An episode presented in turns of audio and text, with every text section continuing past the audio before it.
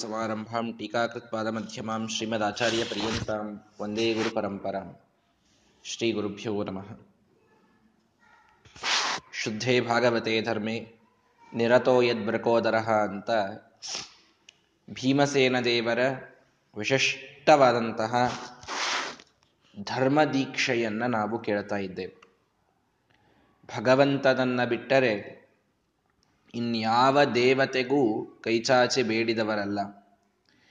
ಭಗವಂತನಿಗೆ ಬೇಡಿದರೂ ಜ್ಞಾನ, ಭಕ್ತಿ, ಭಗವದ್ ಅನುಗ್ರಹವನ್ನು ಬಿಟ್ಟರೆ ಮೂರನ್ ಬಿಟ್ರಿನ್ಯಾವ ಕಾಮ್ಯವನ್ನು ಅಪೇಕ್ಷಿಸಲಿಲ್ಲ.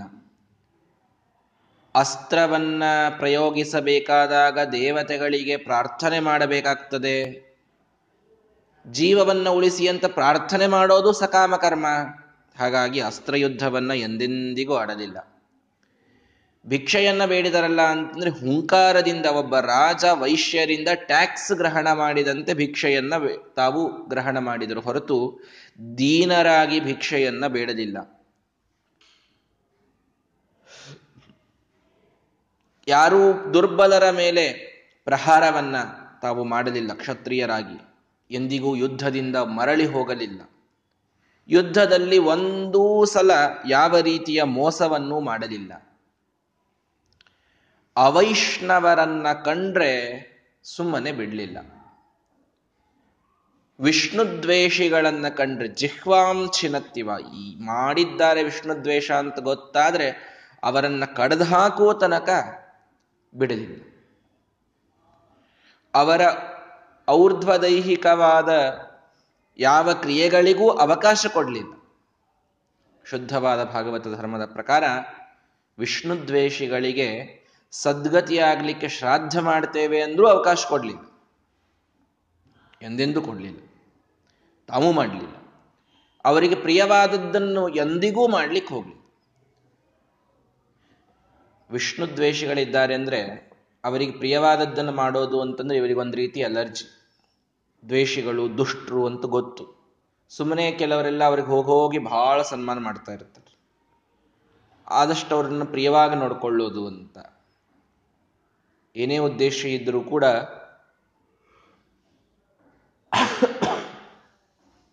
ಭೀಮಸೇನ ದೇವರು ಆ ರೀತಿಯಲ್ಲಿ ಮಾಡಲಿಲ್ಲ. ಅವರ ಜೊತೆಗೆ ಮೈತ್ರಿಯನ್ನೇ ಮಾಡಿಕೊಡ್ಲಿಲ್ಲ. ಅವೈಷ್ಣವರು ಅಂತ ಗೊತ್ತಾಯಿತು. ವಿಷ್ಣು ವೈಷ್ಣವರು ವೈಷ್ಣವರು ಅಂತ ಹೇಳ್ತಾ ಇದ್ದೇನೆ, ಒಂದು ಯಾವುದೋ ಸೆಕ್ಟಿನ ಬಗ್ಗೆ ಮಾತಾಡ್ತಾ ಇದ್ದೇನೆ ಅಂತ ಅರ್ಥ ಮಾಡಿಕೊಳ್ಬೇಡ್ರಿ. ವಿಷ್ಣು ಭಕ್ತರು, ವಿಷ್ಣು ದ್ವೇಷಿಗಳು ಎರಡೇ ಸೆಕ್ಟಲ್ಲಿರೋದು. ಭಗವದ್ ಭಕ್ತರು, ಭಗವದ್ ದ್ವೇಷಿಗಳು.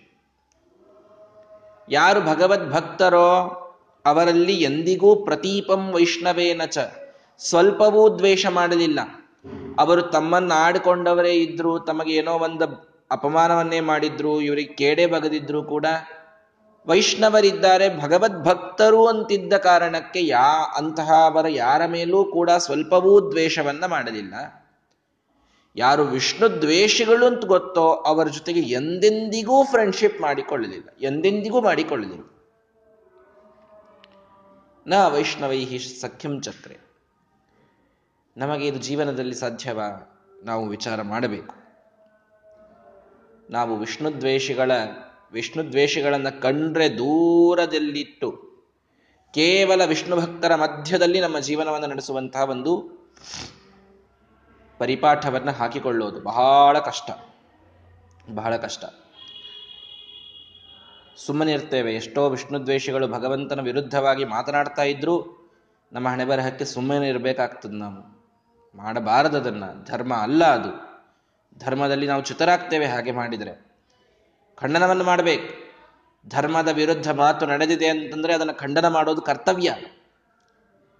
ಸುಮ್ಮನಿರ್ತೇವೆ. ಕಣ್ಣೆದುರಿಗೆ ಧರ್ಮದ ಖಂಡನ ನಡೆದಾಗಲೂ ಸುಮ್ಮನಿರ್ತೇವೆ.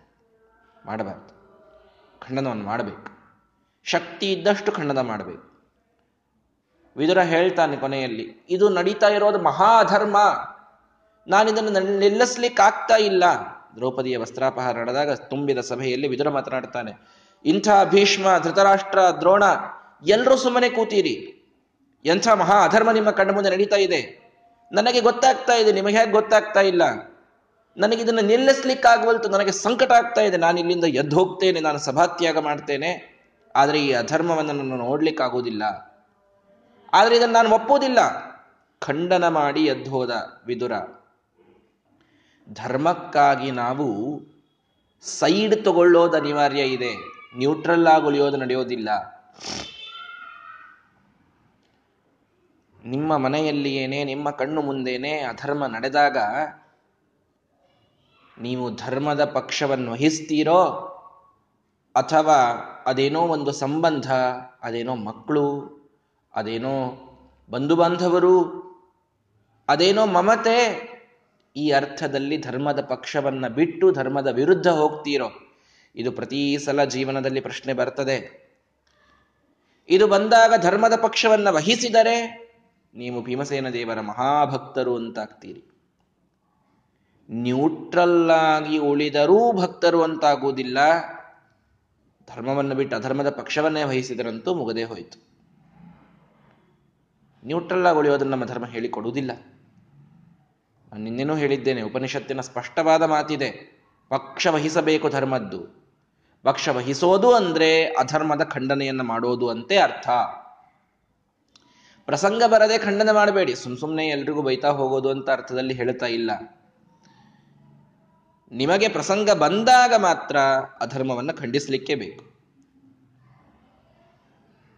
ಮಾಡಿದ್ರದನ್ನ ಯಾವ ಅವೈಷ್ಣವರಿಗೂ ಅವಕಾಶ ಕೊಡಲಿಲ್ಲ, ಅವರ ಜೊತೆಗೆ ಮೈತ್ರಿಯನ್ನು ಮಾಡಿಕೊಳ್ಳಲಿಲ್ಲ, ಒಂದೇನೋ ಸಂಧಾನವನ್ನು ಮಾಡಿಕೊಳ್ಳಲಿಲ್ಲ, ಕಾಂಪ್ರಮೈಸ್ ಆಗಲಿಲ್ಲ ಎಂದಿಗೂ ಜೀವನದಲ್ಲಿ. ಮುಂದೆ ಇನ್ನೊಂದನ್ನು ಹೇಳ್ತಾರೆ, ಪ್ರತೀಪಕಾರಿಣೋ ಹಂತಿ ವಿಷ್ಣೋರ್ವಾ ಏತಾನ್ ಅಜೀಗನತ್. ಭಗವದ್ವೇಷಿಗಳು ಯಾರು ಅಂತ ಗೊತ್ತಿತ್ತೋ ಅವರನ್ನು ಹೋಗಿ ಹೋಗಿ ಹುಡುಕಾಡಿ ಕೊಂಡು ಬಂದರು. ಜರಾಸಂಧಾದಿಗಳನ್ನ, ದುರ್ಯೋಧನಾದಿಗಳನ್ನ. ಇದಕ್ಕೂ ದೊಡ್ಡದು ಅವರು ಮಾಡಿದ್ದು. ನ ಸಂಶಯಂ ಕದಾಪ್ಯೇಷಃ ಧರ್ಮೇ ಜ್ಞಾನೇ ಪಿಚ ಅಕರೋ. ಬಹಳ ಕಷ್ಟ ಇದೆ ಇದು. ಇದನ್ನು ಮಾಡಿದರೆ ಶುದ್ಧ ಭಾಗವತರು ಅಂತ. ಶುದ್ಧ ಭಾಗವತರು, ನಾವಿವತ್ತು ಶುದ್ಧ ಭಾಗವತರು ಅಂತಂದ್ರೆ ಬಹಳ ಮಡಿ ಮೈಲ್ಗಿ ಮಾಡೋರು, ಬಹಳ ಶಾಸ್ತ್ರ ಕೇಳ್ಕೊಂಡವರು, ತಿಳ್ಕೊಂಡವರು, ಬಹಳಷ್ಟು ದಾನ ಧರ್ಮ ಮಾಡುವಂಥವ್ರು, ಪೂಜಾ ಪುನಸ್ಕಾರ ಪಾರಾಯಣ ಜಪ ಭಾಳ ಮಾಡೋಂಥವ್ರು, ಇವ್ರನ್ನ ಶುದ್ಧ ಭಾಗವತರು ಅಂತ ಕರೆಯೋದು. ನಿಜ, ಹೊರಗೆ ಕಾಣಿಸ್ಲಿಕ್ಕೆ ಇವೇ ನಾಲ್ಕಿರುವಂತಹ ಮಾಧ್ಯಮಗಳು, ಹೀಗಾಗಿ ಅವರು ಶುದ್ಧ ಭಾಗವತರು ಅಂತ ಆಗೋದು ಸರಿ. ಆದರೆ ಭೀಮಸೇನ ದೇವರ ಡೆಫಿನಿಷನ್ನಲ್ಲಿ ಶುದ್ಧ ಭಾಗವತ ಅನ್ನೋದಕ್ಕೆ ಬಹಳ ದೊಡ್ಡದಾದಂತಹ ಒಂದು ಕ್ವಾಲಿಟಿಯನ್ನು ಅವರು ತಿಳಿಸ್ತಾರೆ. ಜೀವನದ ಯಾವ ಪ್ರಸಂಗದಲ್ಲೂ ಧರ್ಮದ ಮೇಲೆ ಸಂಶಯ ತಾಳದೇ ಇದ್ದರೆ ಅದು ಶುದ್ಧ ಭಾಗವತ ಧರ್ಮ ಅಂತ. ಎಂತಹ ಮಾತಿದು, ಒಂದು ಸಲ ವಿಚಾರ ಮಾಡಿ. ಧರ್ಮೇ ಜ್ಞಾನೇಪಿ ಕದಾಪಿ ಸಂಶಯಂ ನ ಅಕರೋತ್. ಭೀಮಸೇನ ದೇವರ ಹೆಗ್ಗುರುತಿದು. ಬಂದ ಪ್ರಸಂಗಗಳು ಸಣ್ಣದು ಅಂತ ತಿಳಿಯಬೇಡಿ. ಏಕಚಕ್ರ ನಗರಕ್ಕೆ ಹೋಗಬೇಕಾದಾಗ ಅರಗಿನ ಮನೆಯಲ್ಲಿ ಇವರನ್ನು ಹಾಕಿ ಸುಡುವ ಪ್ರಯತ್ನವನ್ನು ಮುಂದೆ ಮಾಡಿದಾಗ, ಕೌರವರು ಮಾಡಿದಾಗ, ಕೆಳಗಡೆಗೆ ಸುರಂಗ ಮಾರ್ಗದಿಂದ ಮಲಗಿದ ಕುಂತಿ ಉಳಿದೆಲ್ಲ ಅಣ್ಣ ತಮ್ಮಂದಿರನ್ನ ತಾವೇ ಹೊತ್ತುಕೊಂಡು ಹೋಗ್ತಾರೆ. ದಗ್ಧ್ವಾ ಪುರಂ ಯೋಗಬಲಾತ್ ಸನಿರ್ಯನ್ ಧರ್ಮಾನ್ ಇವ ಸ್ವಾನ್ ಸಹಜಾನ್ ದಧಾನಃ ಅದಾರಿಭಾವೇನ ಜಗತ್ ಸುಪೂಜ್ಯೋ ಯೋಗೀವ ನಾರಾಯಣ ಮಾಸಸಾದ. ತಲೆಯ ಮೇಲೆ ಕೂಡಿಸ್ಕೊಂಡು, ಹೆಗಲಲ್ಲಿ ಕೂಡಿಸ್ಕೊಂಡು, ಕಂಕುಳದಲ್ಲಿಟ್ಟುಕೊಂಡು ಕುಂತಿಯನ್ನು ತಲೆ ಮೇಲೆ ಕೂಡಿಸ್ಕೊಳ್ತಾರೆ. ಯುಧಿಷ್ಠಿರ ಅರ್ಜುನನನ್ನ ಹೆಗಲ ಮೇಲೆ ಹೀಗೆ ಹಾಕೊಳ್ತಾರೆ. ನಕುಲ ಸಹದೇವರನ್ನ ಬಗಲಿನಲ್ಲಿ ಇಟ್ಟುಕೊಳ್ತಾರೆ. ಇಟ್ಟುಕೊಂಡು ಮುಂದೆ ಹೊರಡ್ತಾರೆ. ಸುರಂಗ ಮಾರ್ಗದೊಳಗಿಳಿತಾರೆ. ಮಲಗಿಬಿಟ್ಟಿದ್ದಾರೆ, ಅವ್ರು ಗಾಢ ನಿದ್ರೆಯಲ್ಲಿದ್ದಾರೆ ಎಲ್ಲರೂ ಕೂಡ. ಐದು ಜನ, ಇವರೊಬ್ಬರೇ ಎಚ್ಚರ. ಪ್ರಾಣದೇವರು ಯಾವಾಗಲೂ ಎಚ್ಚರನೇ ಇರಬೇಕಾಗ್ತದೆ. ಇಲ್ಲದಿದ್ದರೆ ಎಚ್ಚರ ಅಲ್ಲ, ಪ್ರಾಣವೇ ಹೋಗಿಬಿಡುತ್ತದೆ. ಭೀಮಸೇನ ದೇವರೊಬ್ಬರೇ ಎಚ್ಚರ. ಅರಗಿನ ಮನೆಗೆ ಬೆಂಕಿ ಹಚ್ಚಿದ್ದಾರೆ ಅಂತ ಗೊತ್ತಾಯಿತು. ಕೆಳಗೆ ಸುರಂಗ ಮಾರ್ಗದಲ್ಲಿ ಹೊರಟರು. ಆ ಸುರಂಗ ಮಾರ್ಗ ಅದು ಆ ವನಕ್ಕೆ, ಹಿಡಿಂಬೆ ಇರ್ತಕ್ಕಂಥ ವನಕ್ಕೆ ಹೋಗ್ತಿತ್ತದು. ದೊಡ್ಡ ಅರಣ್ಯ. ಅರಣ್ಯದ ಪ್ರವೇಶವನ್ನ ಮಾಡಿದರೆ ಎಂತಹ ಕಷ್ಟಗಳು ಬಂದಿವೆ ಭೀಮಸೇನ ದೇವರ ಜೀವನದಲ್ಲಿ. ಅವರಿಗೆ ನಿರ್ವಿಕಾರ ತ್ರಿಶ್ವಪ್ಪೇ ವಾವತಾರೇಶು ಅರಿಭಿ ಅಪಗಣಂ ಹಿಂಸಿತ ನಿರ್ವಿಕಾರ ಸರ್ವಜ್ಞ ಸರ್ವಶಕ್ತಿ ಸಕಲ ಗುಣಗಣಾಪೂರ್ಣ ರೂಪಪ್ರಗಲ್ಭ. ಇದು ನಿಜ ವಾಯುದೇವರ ವಿಷಯದಲ್ಲಿ.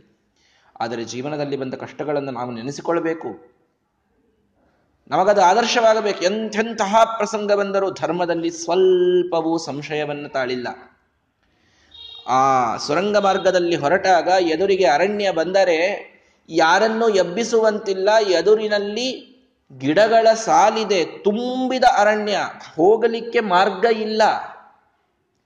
ಹೋಗಲು ಮಾರ್ಗ ಇದ್ದ ಸರಳವಾದ ಅರಣ್ಯ ಅಲ್ಲ ಅದು. ಏನೋ ಸೈಟ್ ಸೀಯಿಂಗಿಗೆ ಒಂದು ರೋಡ್ ಮಾಡಿದ್ದಾರೆ ಅಂತಿಲ್ಲ, ಪೂರ್ಣ ದಟ್ಟವಾಗಿ ತುಂಬಿದೆ ಅರಣ್ಯ, ಕತ್ತಲು.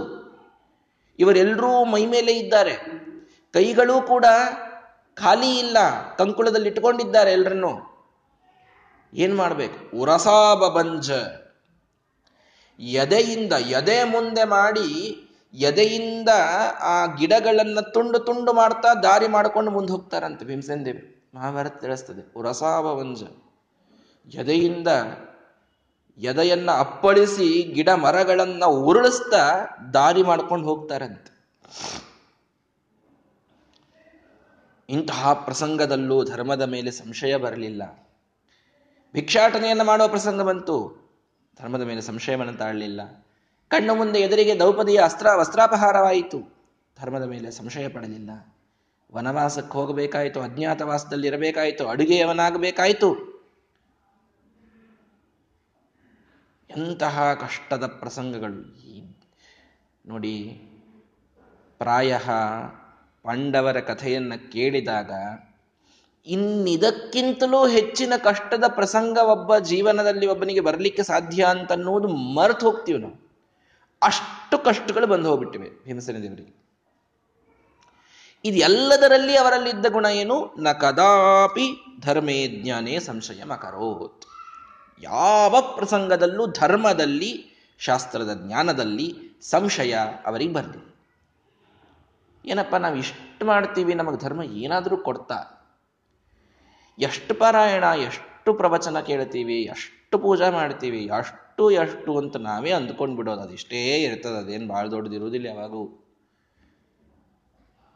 ಇನ್ನೊಬ್ರು ಮಾಡೋದು ನೋಡಿದರೆ ನಾವು ಮಾಡೋದು ಭಾಳ ಸಣ್ಣದಿರ್ತದೆ.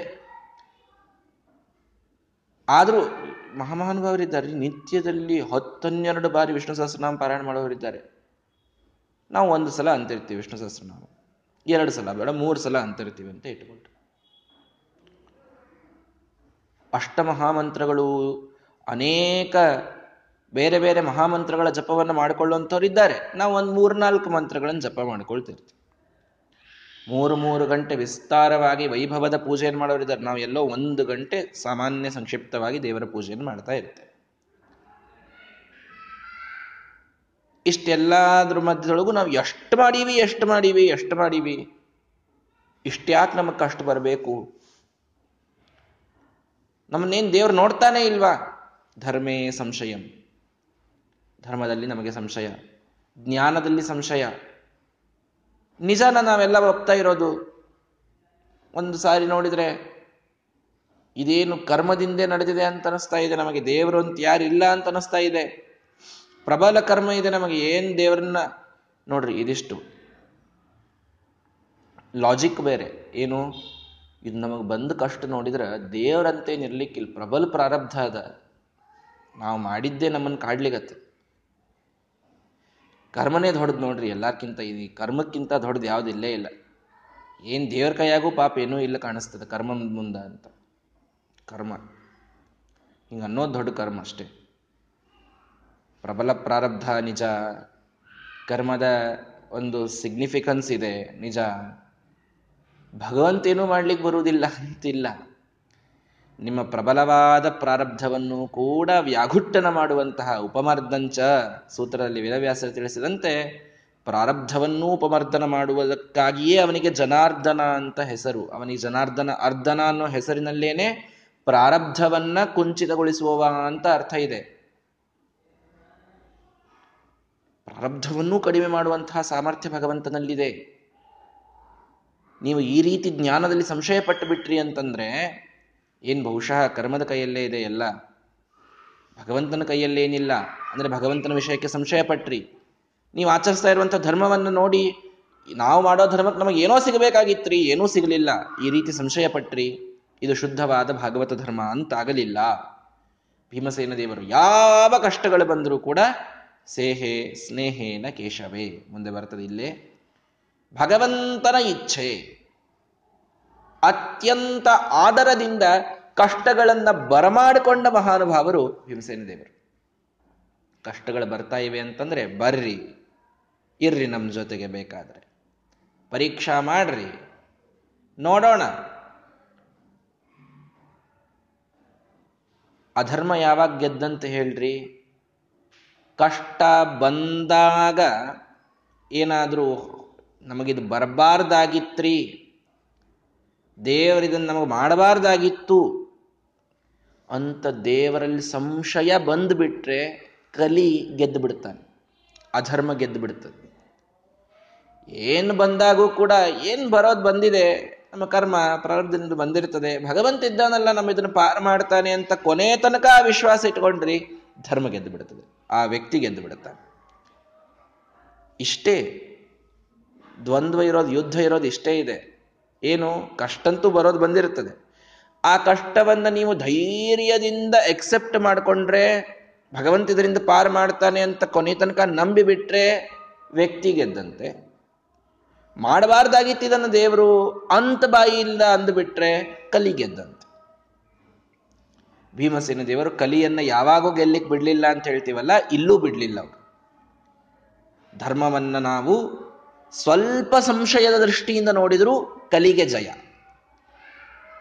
ಎಲ್ಲ ಕಷ್ಟಗಳಲ್ಲೂ ಧರ್ಮವನ್ನು ನಂಬಿದರೆ ಆ ವ್ಯಕ್ತಿಗೆ ಜಯ, ಅರ್ಥಾತ್ ಅವನಲ್ಲಿದ್ದ ವಾಯುದೇವರಿಗೆ, ಭಗವಂತನಿಗೆ ಜಯ. ಯಾರ ಜಯ?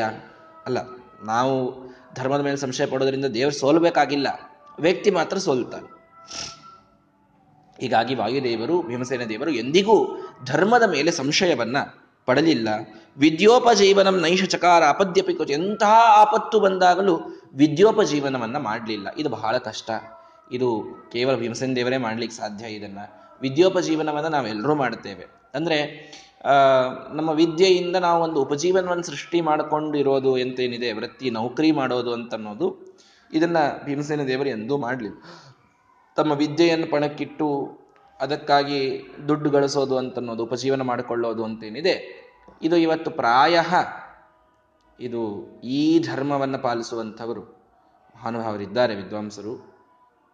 ಅನೇಕ ವಿದ್ಯಾಪೀಠಗಳಲ್ಲಿ ತಯಾರಾದಂತಹ ಮಹಾಮಹಾ ವಿದ್ವಾಂಸರು, ಮಹಾಸ್ವಾಮಿಗಳವರ ಶಿಷ್ಯರು, ಇನ್ನನೇಕ ಗುರುಕುಲಗಳಲ್ಲಿ ವಿದ್ಯಾಪೀಠಗಳಲ್ಲಿ ಕಲಿತಿರ್ತಕ್ಕಂತಹ ವಿದ್ಯಾರ್ಥಿಗಳು ವಿದ್ವಾಂಸರಾದಾಗ ವಿದ್ಯೋಪಜೀವನವನ್ನು ನಡೆಸದೇನೆ ಶುದ್ಧ ಭಾಗವತ ಧರ್ಮದಲ್ಲಿ ಇದ್ದಂಥವರು ಸಾಕಷ್ಟು ಜನ ಇದ್ದಾರೆ. ನಮಗೆ ಸಾಧ್ಯವಾಗಿರಲಿಲ್ಲ, ಅನೇ ನಾವೆಲ್ಲ ಲೌಕಿಕರಿಗೆ ಅದು ವಿದ್ಯೋಪಜೀವನ ಅಂತನ್ನೋದು ಸ್ವಲ್ಪ ದೂರದ ಮಾತು ಅಂತಾಗ್ತದೆ. ಅಂದರೆ ಏನಾಗ್ತದೆ ಹೇಳ್ರಿ, ಈಗಿನ ಕಾಲದ ಒಂದು ಲೌಕಿಕವಾದಂತಹ ಜಗತ್ತಿನಲ್ಲಿ ನಾವು ನಮ್ಮ ವಿದ್ಯೆಯನ್ನು ಪಣಕ್ಕಿಟ್ಟು ಅದಕ್ಕೆ ಒಂದು ಸಂಬಳ ಅಂತ ಯಾರದೋ ಅಧೀನದಲ್ಲಿದ್ದು ಪಡೆಯೋದು ಅಂತನ್ನೋದು ಅನಿವಾರ್ಯವಾಗಿ ನಾವೆಲ್ಲರೂ ಮಾಡ್ತೇವೆ. ಅದು ಶುದ್ಧ ಭಾಗವತದ ಧರ್ಮ ಧರ್ಮದ ಒಂದು ದಾಯರೆ ಒಳಗೆ ಬರುವುದಿಲ್ಲ. ಅದು ವಿದ್ಯೆಯನ್ನು ಗಳಿಸೋದು, ಶಾಸ್ತ್ರವಿದ್ಯೆಯನ್ನು ಗಳಿಸೋದು, ಇದು ಉಪಜೀವನಕ್ಕಾಗಿ ಅಲ್ಲ, ಇದು ನಮ್ಮ ಮೋಕ್ಷ ಸಾಧನ. ನಾವು ನಮ್ಮ ವಿದ್ಯೆಯನ್ನು ಮಾರಾಟಕ್ಕೆ ಇಟ್ಟರೆ, ಮಾರಾಟಕ್ಕೆ ಅಂತಂದ್ರೇನು, ಅದರಿಂದೊಂದೇನೋ ಫಲ ಪಡೀಲಿಕ್ಕೆ, ಲೌಕಿಕವಾದ ಫಲ ಪಡೀಲಿಕ್ಕೆ ಅಂತಿಟ್ಬಿಟ್ವಿ ಅಂತಂದರೆ ಅದು ವಿದ್ಯೋಪಜೀವನ ಅಂತ ಆಗ್ತದೆ, ಇದು ಶುದ್ಧ ಭಾಗವತ ಧರ್ಮ ಅಂತ ಆಗುವುದಿಲ್ಲ.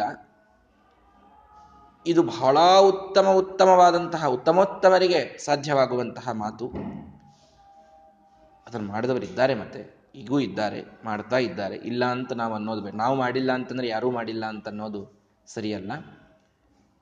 ವಿದ್ಯೋಪಜೀವನವನ್ನು ಭೀಮಸೇನ ದೇವರು ಎಂದೆಂದೆಂದೆಂದಿಗೂ ಮಾಡಲಿಲ್ಲ. ನೋಡ್ರಿ, ನನ್ನ ಕಡೆಗೆ ಇಂಥ ವಿದ್ಯೆ ಇದೆ, ನನಗೆ ಒಂದು ಸ್ವಲ್ಪ ಹಣ ಕೊಡ್ರಿ, ಈ ಮಾತು ಅವರಿಂದೆಂದೂ ಬರಲಿಲ್ಲ. ನಾವು ಹೇಳ್ತೀವಿ, ನಾವು ಇಂಜಿನಿಯರಿಂಗ್ ಕಲ್ತಿದ್ದೇವೆ, ನಮ್ಮಲ್ಲಿ ಆ ವಿದ್ಯೆ ಇದೆ, ಅದಕ್ಕಾಗಿ ನಮಗೆ ಅದರಿಂದ ಏನು ಉಪಜೀವನ ಆಗಬೇಕು ಅದನ್ನು ಮಾಡಿರಿ ಅಂತ ನಾವೆಲ್ಲ ಹೇಳ್ತೇವೆ. ನಮಗೆ ಈ ಡಿಗ್ರಿ ಆಗಿದೆ, ನಮಗೆ ಆ ಒಂದು ವಿದ್ಯೆ ಇದೆ, ನಮಗೆ ಆ ಒಂದು ಪ್ರತಿಭಾ ಇದೆ, ಅದನ್ನು ಪಣಕ್ಕಿಟ್ಟು ನಾವು ಹಣ ಗಳಿಸೋದು ಇದು ಇವತ್ತು ಇದು ಕಾಮನ್. ಇದು ಇದೇನು ಇದು ಇದಕ್ಕೆ ಧರ್ಮಾಧರ್ಮದ ವಿಚಾರಣೆ ಹಚ್ಚಂಗಿಲ್ಲ ನಾವು, ಅಷ್ಟು ಕಾಮನ್ ಇದು ಇವತ್ತು.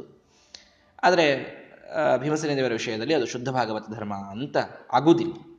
ವಿದ್ಯಾ ಎಂದಿಗೂ ಉಪಜೀವನಕ್ಕಾಗಿ ಉಪಯೋಗ ಬೀಳಬಾರ್ದು. ಅವ್ರ ಪ್ರಕಾರ ಅದು ಕೇವಲ ಮೋಕ್ಷ ಸಾಧನಕ್ಕಾಗಿ ಅಂತಿರಬೇಕು. ಅಧ್ಯಾತ್ಮ ವಿದ್ಯಾ ಇದು ಕೇವಲ ಮೋಕ್ಷ ಸಾಧನಕ್ಕಾಗಿ. ಬ್ರಾಹ್ಮಣ ಇರಬೇಕಾದಂತಹ ಒಂದು ಮಾಡಬೇಕಾದ ಒಂದು ಕರ್ತವ್ಯ ಅದು. ತಾನು ಗಳಿಸಿದಂತಹ ಮಹಾವಿದ್ಯೆಯನ್ನು ಯಾರು ಶಿಷ್ಯರು ಬರ್ತಾರೋ ಅವರಿಗೆ ಆ ವಿದ್ಯೆಯನ್ನು ಕೊಡಬೇಕು. ಅವರು ತಾವು ಗುರುಕುಲ ಬಿಟ್ಟು ಹೋಗಬೇಕಾದಾಗ ಏನೊಂದು ಗುರುದಕ್ಷಿಣೆ ಕೊಡ್ತಾರೋ ಅಷ್ಟರ ಮೇಲೆ ಜೀವನವನ್ನು ನಡೆಸಬೇಕು. ಆ ವಿದ್ಯೆಯನ್ನೇ ಉಪಜೀವನವಾಗಿ ಉಪಜೀವನಕ್ಕಾಗಿ ಎಂದಿಗೂ ಬಳಸ್ಕೊಳ್ಬಾರ್ದು. ಇದು ಶುದ್ಧವಾದ ಭಾಗವತ ಧರ್ಮ ಅಂತ ಹೇಳ್ತಾರೆ. ಎಂತಹ ಆಪತ್ತು ಬಂದರೂ ಕೂಡ ವಿದ್ಯೆಯನ್ನು ಅವರು ಉಪಜೀವನಕ್ಕಾಗಿ, ನನಗೆ ಭೀ ನನಗೆ ಗದಾ ಯುದ್ಧ ಬರ್ತದೆ, ನನಗೆ ಗದಾ ವಿದ್ಯಾ ಇದೆ, ಬರ್ರಿ ನಾನು ಹೇಳಿಕೊಡ್ತೇನೆ ಹೇಳಿಕೊಡ್ತೇನೆ ನನಗೊಂದು ಸ್ವಲ್ಪ ನೀವು ದುಡ್ಡು ಕೊಡಿ, ಇದನ್ನೆಂದು ಮಾಡಿ ದ್ರೋಣಾಚಾರ್ಯರು ವಿದ್ಯೋಪಜೀವನವನ್ನು ಮಾಡಿಬಿಟ್ರು. ನೀವು ನೋಡಿರಿ ಹಿಂದೆ ಕಥೆಯಲ್ಲಿ, ಭುಕ್ತಿಂ ಕಲ್ಪ್ಯತಾಂ, ನನಗೆ ನೀವೆಲ್ಲ ಊಟಕ್ಕೆ ಮಾನಪಾನಕ್ಕೆಲ್ಲ ಅರೇಂಜ್ ಮಾಡಬೇಕು. ಯುಧಿಷ್ಠಿರ ಬೇಗ ಹೂ ಅಂದ್ಬಿಡ್ತಾನೆ, ನಾನು ಮಾಡ್ತೇನೆ ಅದನ್ನು ಅಂತ. ಅವರು ತಮ್ಮ ವಿದ್ಯೆಯನ್ನು ಉಪಜೀವನಕ್ಕಾಗಿ ಬಳಸ್ಕೊಂಡ್ರು. ಭೀಮಸೇನ ದೇವರು ಎಂದಿಗೂ ಕೂಡ ಅದನ್ನು ಮಾಡಲಿಲ್ಲ. ಅಥೋ ನ ಧರ್ಮನ ಹುಷವು ಪ್ರತ್ಯುವಾಚ ಕಥಂಚನ, ವಿದ್ಯೆಯನ್ನು ಉಪಜೀವನಕ್ಕಾಗಿ ಬಳಸ್ಕೊಳ್ಳಿಲ್ಲ ಅನ್ನೋದಕ್ಕೇನೆ ಯಕ್ಷ ಪ್ರಶ್ನೆ ಇತ್ಯಾದಿ ಪ್ರಸಂಗಗಳು ಬಂದಾಗ ಅವರು ಮಾತಾಡಿದ್ದಿಲ್ಲ. ಯಕ್ಷ ಬಂದು ಎಲ್ಲರ ಪ್ರಾಣವನ್ನು ನಾನು ತೆಗೀತೇನೆ, ಇದೊಂದು ಹಿಂದೆ ಮುಂದೆ ಪ್ರಸಂಗ ಬರ್ತದದು. ಆವಾಗ ನಾನು ಇಷ್ಟು ಪ್ರಶ್ನೆ ಕೇಳ್ತೇನೆ, ಆ ಪ್ರಶ್ನೆಗೆ ಯಾ ಉತ್ತರ ಕೊಟ್ಟರೆ ಎಲ್ಲರನ್ನೂ ಬದುಕಿಸ್ತೇನೆ. ಭೀಮಸೇನ ದೇವರಲ್ಲಿ ಉತ್ತರ ಕೊಟ್ಟದ್ದಿಲ್ಲ. ಯಾಕೆ? ನನ್ನ ವಿದ್ಯೆಯನ್ನು ನೀನು ಪರೀಕ್ಷೆ ಮಾಡಿ ನನಗೆ ಜೀವನವನ್ನು ದಾನವಾಗಿ ಕೊಡುವವ, ಅಂದರೆ ನನ್ನ ವಿದ್ಯೆಯನ್ನು ನಾನು ಉಪಜೀವನಕ್ಕಾಗಿ ಬಳಸ್ಕೊಂಡಂತೆ, ನಾನು ಅದನ್ನು ಮಾಡುವುದಿಲ್ಲ ಅಂತ. ನನಗೆ ಸಾವೇ ಇಲ್ಲ. ಯಮ ಅವನು ಯಕ್ಷ, ಯಮ ನನಗೇನು ಸಾಯ ಹೊಡಿಬೇಕಾಗಿದೆ? ಯಮನ ಪ್ರಾಣವನ್ನು ಪ್ರಳಯ ಕಾಲದಲ್ಲಿ ತೆಗೆದುಕೊಳ್ಳುವಂತಹ ಮಹಾಯಮ ಬ್ರಹ್ಮದೇವರು, ವಾಯುದೇವರು, ರುದ್ರದೇವರಿಗೂ ಕೂಡ ಅವರು ಮಿಗಿಲಾದಂಥವರು. ಹಾಗಾಗಿ ಅಲ್ಲಿಯೂ ಪ್ರಶ್ನೆಯನ್ನು ಪ್ರಶ್ನೆಗೆ ಎಲ್ಲ ಉತ್ತರವನ್ನು ಯುಧಿಷ್ಠಿರ ಕೊಟ್ಟ, ಭೀಮಸೇನ ದೇವರಿಗೆ ಕೊಡ್ಲಿಕ್ಕೆ ಬರಲಿಲ್ಲ ಅಂತ ಮಹಾಭಾರತದಲ್ಲಿ ಕಥೆ ಬರ್ತದೆ. ಅಲ್ಲಿ ನಿರ್ಣಯ ತಿಳ್ಕೊಳ್ರಿ, ಕೊಡ್ಲಿಕ್ಕೆ ಬರಲಿಲ್ಲ ಅಂದರೆ ಪ್ರಶ್ನೆಗಳ ಕಠಿಣ ಇದ್ದು ಅಂತ ಅರ್ಥ ಅಲ್ಲ. ಆ ಪರೀಕ್ಷೆಗೆ ಅಟೆಂಡ್ ಆಗೋದು ಬೇಡಾಗಿತ್ತು ಇವರಿಗೆ, ಆಬ್ಸೆಂಟ್ ಉಳಿಯೋದಿತ್ತು. ಯಾಕೆ? ಆ ಪರೀಕ್ಷೆಯಲ್ಲಿ ಉತ್ತರ ಕೊಟ್ಟವರಿಗೆ ಜೀವನ ದಾನ ಅಂತ, ಅಂದರೆ ನನ್ನ ವಿದ್ಯೆಯನ್ನು ನಾನು ಉಪಜೀವನಕ್ಕಾಗಿ ಬಳಸ್ಕೊಂಡಂತೆ ನಾನು ಅದನ್ನು ಒಪ್ಪುವುದಿಲ್ಲ. ಇಷ್ಟು ಶುದ್ಧ ಭಾಗವತ ಧರ್ಮದಲ್ಲಿದ್ದವರು ಭೀಮಸೇನ ದೇವರು. ಅಲ್ಲ, ಮತ್ತು ದ್ರೌಣಿ ಅಶ್ವತ್ಥಾಮಾಚಾರ್ಯರ ಜೊತೆಗೆ ಅಸ್ತ್ರಯುದ್ಧವನ್ನು ಆಡಿದರು ಅಂತ ನಾವು ಕೇಳ್ತೇವಲ್ಲ. ಆಜ್ಞೆಯೈವ ಹರೇರ್ ದ್ರೌಣೇ ಹೇ ಅಸ್ತ್ರಾಣ್ಯಸ್ತ್ರೈ ರಶಾತಯತ, ಭಗವಂತ ಆಜ್ಞಾ ಮಾಡ್ತಾನೆ, ಹೋಗೂ ಅಶ್ವತ್ಥಾಮನ ಜೊತೆಗೆ ಅಸ್ತ್ರಯುದ್ಧ ಆಡು ಭೀಮ ಅಂತ. ಕೃಷ್ಣ ಪರಮಾತ್ಮನ ಆಜ್ಞೆ ಇದ್ದದ್ದಕ್ಕಾಗಿ ಅಸ್ತ್ರಯುದ್ಧವನ್ನು ಅಶ್ವತ್ಥಾಮನ ಜೊತೆಗೆ, ಅದೃಶ್ಯೋ ಅಲಂಬುಸೋ ಭಗ್ನಃ ನಾನ್ಯತ್ರ ಕಥಂಚನ, ಅಲಂಬುಸ ಅನ್ನುವಂತಹ ರಾಕ್ಷಸ ಕೌರವರ ಪಾಳಯದಿಂದ ತಾನು ಯುದ್ಧಕ್ಕೆ ಬಂದಾಗ ಅದೃಶ್ಯನಾಗಿ ಅವನು ಬಾಣವನ್ನು ಬಿಡುವಾಗ ಎಲ್ಲರೂ ಗಾಬರಿಯಾಗಿ, ಅರ್ಜುನಿಗೂ ತೋಚ್ತಾ ಇಲ್ಲ ಯಾಕೆ ಹೇಗೆ ಹೊಡೆಯೋದು ಆ ಅಲಂಬುಸ ರಾಕ್ಷಸನಿಗೆ. ಆಗ ಅಸ್ತ್ರಯುದ್ಧವನ್ನು ಮಾಡ್ತಾರೆ, ಅಸ್ತ್ರಗಳಿಂದ ಅವನ ಭೇದನವನ್ನು ಮಾಡ್ತಾರೆ ಭೀಮಸೇನ ದೇವರು. ಅಸ್ತ್ರಯುದ್ಧವನ್ನು ದ್ರೋಣಿಯ ಅಶ್ವತ್ಥಾಮಾಚಾರ್ಯರಿಗೆ ಅಲಂಬುಸನೊಂದಿಗೆ ಇಬ್ಬರೊಂದಿಗೆ ಆಡಿದ್ದಿದೆ.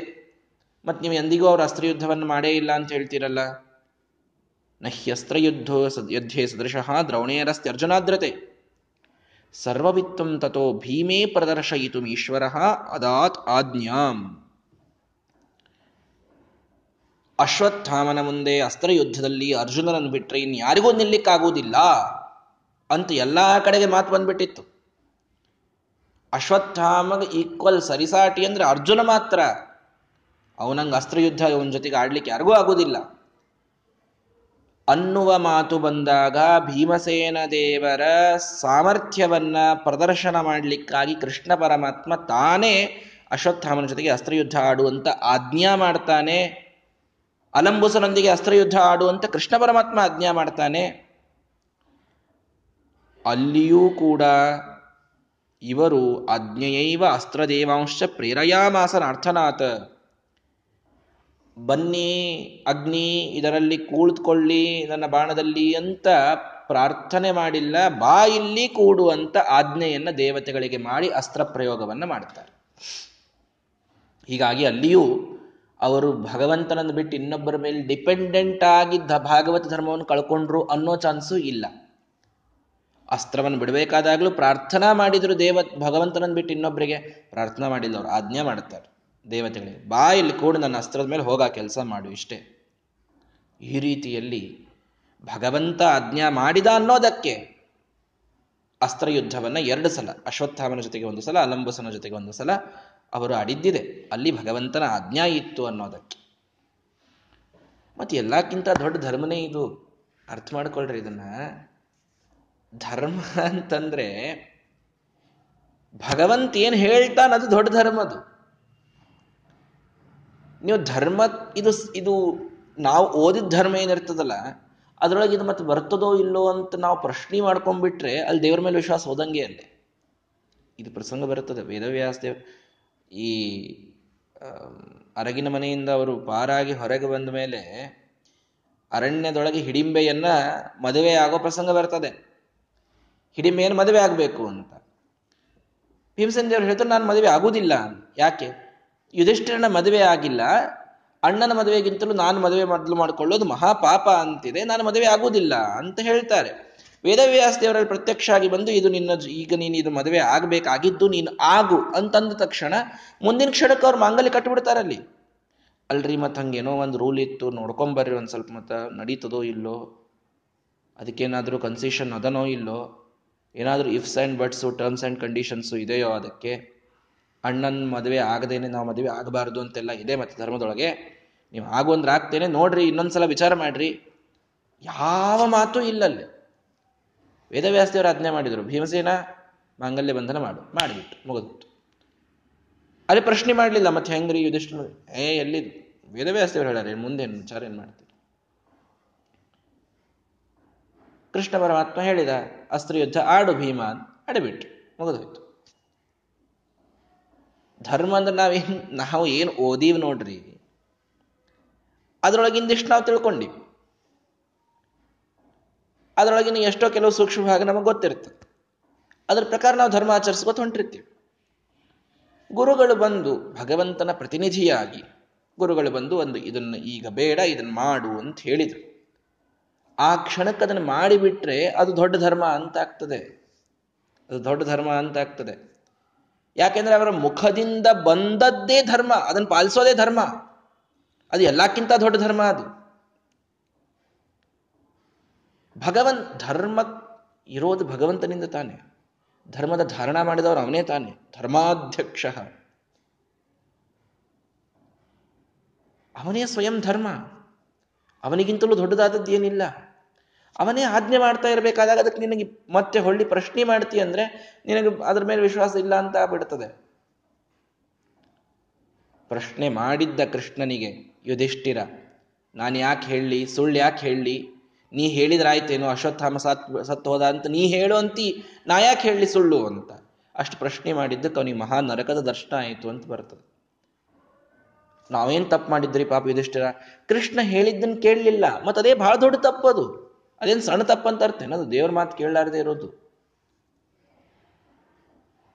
ಹೀಗಾಗಿ ಭಗವಂತ ಆಜ್ಞಾ ಮಾಡಿದ ಅಂದ್ರೆ ಅದು ದೊಡ್ಡ ಧರ್ಮ. ಅದು ಭೀಮಸೇನ ದೇವರು ಅದನ್ನು ಮೊದಲು ಮಾಡಿಬಿಡ್ತಿದ್ರು. ಅಸ್ತ್ರ ಯುದ್ಧ ಆಡ ಭೀಮ, ಆಡಿಬಿಟ್ಟು. ಹಿಡಿಂಬಾಗ ಮಾಂಗಲ್ಯ ಧಾರಣ ಮಾಡು, ಆಡಿಬಿಟ್ಟು.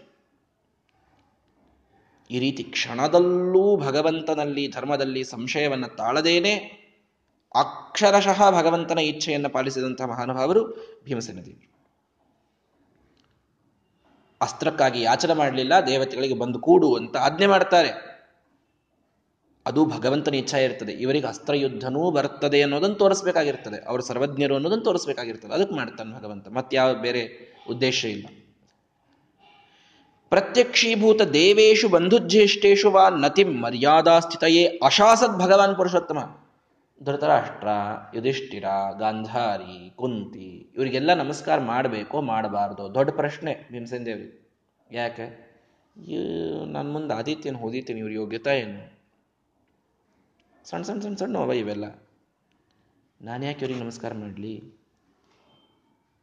ಅಲ್ಲೋ ಬಂಧು ಜ್ಯೇಷ್ಠರು, ಬಾಂಧವರು, ನಿನಗೆ ವಯಸ್ಸಿನೊಳಗೆ ದೊಡ್ಡವರು, ನಮಸ್ಕಾರ ಮಾಡಬೇಕು. ದೇವತೆಗಳು ಪ್ರತ್ಯಕ್ಷ ಆಗಿ ಬರ್ತಿದ್ರು, ಎಷ್ಟೋ ಸಲ ದೇವತೆಗಳು ಪ್ರತ್ಯಕ್ಷ ಆಗಿ ಬರ್ತಿದ್ರು. ಓ ಯಮ ಬಂದಪ್ಪ, ಮುಂದೆ ರುದ್ರದೇವರು ಬಂದರು, ನಮಸ್ಕಾರ ಮಾಡಬೇಕೋ ಮಾಡಬಾರ್ದು, ಹೆಂಗೆ ಮಾಡೋದು ಈಗ? ಇನ್ನು ರುದ್ರದೇ ಅವ್ರಿಗೆ ಭಾಳ ಸಣ್ಣವರೇ ವಾ ಯೋಗ್ಯತಾದೊಳಗೆ ವಯದರ್ಕ್ಕಿಂತ ಮತ್ತೇನು ಮಾಡೋದು ಈಗ.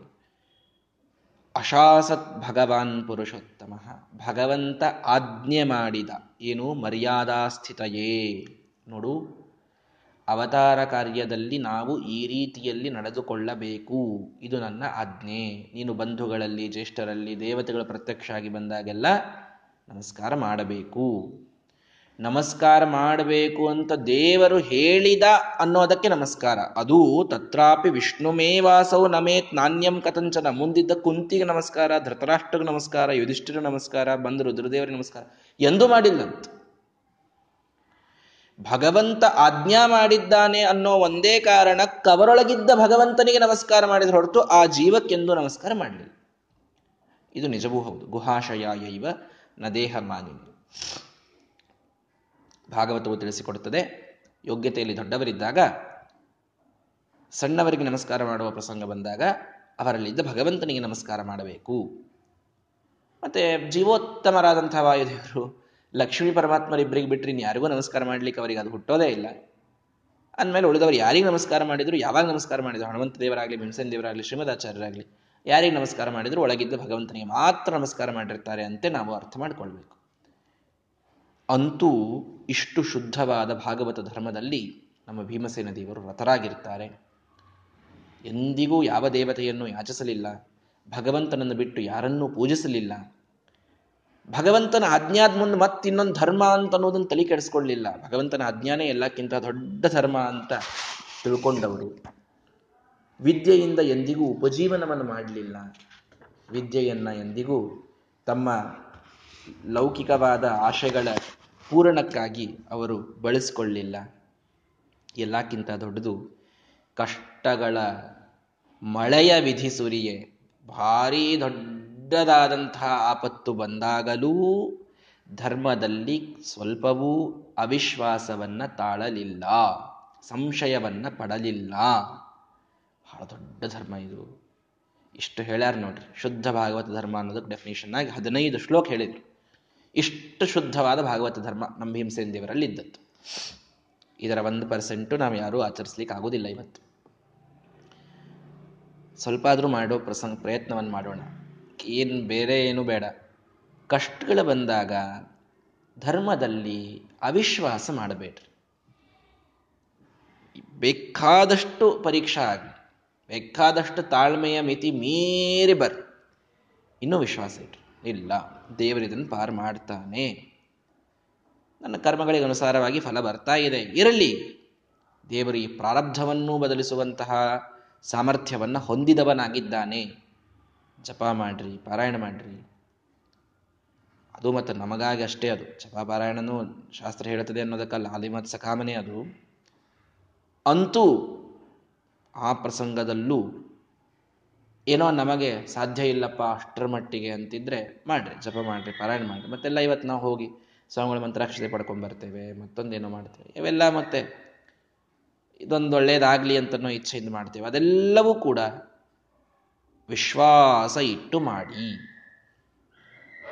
ಏನೋ ಒಂದು ಪ್ರಯತ್ನ ಮಾಡ್ತಾ ಇದ್ದೇವಪ್ಪ, ಎಲ್ಲಿಗೆ ಬರ್ತದೋ ಬರ್ತದ, ಏನಾಗ್ತದೋ ಆಗ್ತದ, ಈ ರೀತಿಯ ಅವಿಶ್ವಾಸದಿಂದ ಯಾವುದನ್ನು ಮಾಡೋದು ಬೇಡ. ವಿಶ್ವಾಸ ಇಟ್ಟು ಈ ಕಷ್ಟ ಇದು, ಈ ಆಪತ್ತು ಇದನ್ನು ಭಗವಂತನೇ ಪರಿಹಾರ ಮಾಡಬೇಕು, ಅವನು ಬಿಟ್ಟರೆ ಇನ್ನು ಯಾರಿಗೂ ಮಾಡಲಿಕ್ಕೆ ಆಗೋದಿಲ್ಲ. ಭಗವಂತ ದಾರಿ ತೋರಿಸಿದಂತೆ ನಾನು ಮಾಡ್ತಾ ಹೊರಟಿದ್ದೇನೆ, ಹೊರ ಬಂದ ಮೇಲೆ ಭಗವಂತನೇ ಇದನ್ನು ನನಗೆ ಪಾರು ಮಾಡಿದ ಹೊರತು ಇನ್ಯಾರೂ ಮಾಡಿಲ್ಲ, ಈ ವಿಶ್ವಾಸ ಇಟ್ಕೊಳ್ರಿ. ಧರ್ಮದ ವಿಷಯದಲ್ಲಿ ಸ್ವಲ್ಪವೂ ಸಂಶಯವನ್ನು ಜೀವನದಲ್ಲಿ ತಾಳಬೇಡ್ರಿ. ಅದು ಶುದ್ಧ ಭಾಗವತ ಧರ್ಮ. ಅದನ್ನು ಮಾಡಿದರೆ ಎಷ್ಟೋ ಪಾಲು ಮಾಡಿದಂಗೆ ನಾವು. ಕಷ್ಟ ಬಂದಾಗ ಸಾಕಷ್ಟು ದೇವರಿಂದ ನೆನೆಸ್ರಿ, ಎಲ್ಲ ಮಾಡ್ರಿ, ವಿಶ್ವಾಸದಿಂದ ಮಾಡ್ರಿ. ಕಷ್ಟದಿಂದ ಹೊರಗೆ ಬಂದಮೇಲೆ ಭಗವಂತನಿಗೆ ಕೃತಜ್ಞತೆಗಳನ್ನು ಸಲ್ಲಿಸ್ರಿ. ನೀನೇ ಪಾರು ಮಾಡಿದ್ರಿ ಇದನ್ನು, ಇನ್ನು ಯಾರಿಂದೂ ಇದು ಸಾಧ್ಯ ಆಗ್ತಿರಲಿಲ್ಲ, ನನ್ನ ಕರ್ಮಗಳ ಭಾರ ಬಹಳ ದೊಡ್ಡದಿತ್ತು, ಏನೋ ಆಗ ಹೋಗಬೇಕಾಗಿತ್ತು, ಆಗಲಿಲ್ಲ, ನೀನು ಪಾರು ಮಾಡಿದಿ. ಭಗವಂತನಿಗೆ ಚಿರಋಣಿಗಳಾಗಿ ವಿಶ್ವಾಸವನ್ನು ಕಳ್ಕೊಳ್ಬೇಡ್ರಿ, ಒಟ್ಟಾರೆ ವಿಶ್ವಾಸವನ್ನು ಕಳ್ಕೊಳ್ಬೇಡ್ರಿ, ಭಗವಂತನ ಮೇಲೆ ವಿಶ್ವಾಸ ಇಟ್ಟು. ಇದು ಬಹಳ ದೊಡ್ಡ ಭಾಗವತ ಧರ್ಮವನ್ನು ಆಚರಿಸ್ತೇನೆ. ಎಷ್ಟೇ ಕಷ್ಟ ಬರಲಿ, ಎಷ್ಟೇ ಸಹನ ಪರೀಕ್ಷೆಯಾಗಲಿ, ಭಗವಂತನ ಮೇಲೆ ವಿಶ್ವಾಸ ಇಟ್ಟು ಇದನ್ನು ಮಾಡಿದ್ವಿ ಅಂತಂತಂದರೆ ನಾವು ಕೂಡ ಭೀಮಸೇನ ದೇವರ ಒಂದು ಆದರ್ಶವನ್ನು ಪಾಲಿಸ್ತಾ ಇದ್ದೇವೆ ಅನ್ನುವಂಥ ನೆಮ್ಮದಿ ನಮ್ಮ ಜೀವನದಲ್ಲಿ ಇರಲಿಕ್ಕೆ ಸಾಧ್ಯ ಇದೆ. ಹಾಗಾಗಿ ಆ ಶುದ್ಧವಾದ ಭಾಗವತ ಧರ್ಮವನ್ನು ಈ ರೀತಿಯಲ್ಲಿ ಭೀಮಸೇನ ದೇವರು ಜೀವನ ಪರ್ಯಂತವಾಗಿ ಅಂಥ ಆಪತ್ತುಗಳಲ್ಲೂ ಆಚರಿಸಿದರು ಅಂತನ್ನುವುದನ್ನು ಕೇಳಿದ್ದೇವೆ. ಅದರಂತೆಯೇ ಇನ್ನೊಬ್ಬವಳಿದ್ದಾಳೆ, ಅಷ್ಟೇ ಚೆನ್ನಾಗಿ ಭೀಮಸೇನ ದೇವರಂತೇನೆ ಭಾಗವತ ಧರ್ಮದಲ್ಲಿ ರತಳಾದಂಥವಳು, ಅವಳು ದ್ರೌಪದೀ ದೇವಿ. ಅವಳ ಆದರ್ಶಗಳನ್ನು ಶ್ರೀಮದಾಚಾರ್ಯ ತಿಳಿಸ್ತಾರೆ. ಒಬ್ಬ ಹೆಣ್ಣು ಮಗಳಿಗಿರಬೇಕಾದಂತಹ ಎಲ್ಲ ಗುಣಗಳನ್ನು ಸೂಕ್ಷ್ಮ ಎಳೆ ಎಳೆಯಾಗಿ ಬಿಡಿಸಿ ತೋರಿಸಿದಂತಹ ಮಾತುಗಳು, ಅದ್ಭುತವಾದ ಮಾತುಗಳು ದ್ರೌಪದಿಯ ವಿಷಯದಲ್ಲಿ ಶ್ರೀಮದಾಚಾರ್ಯ ಹೇಳುವಂಥದ್ದು. ನಾಳೆಯ ದಿನ ಅದನ್ನು ನೋಡೋಣ. ಶ್ರೀಕೃಷ್ಣಾರ್ಪಣ ಮಸ್ತು. ಹರಯೇ ನಮಃ.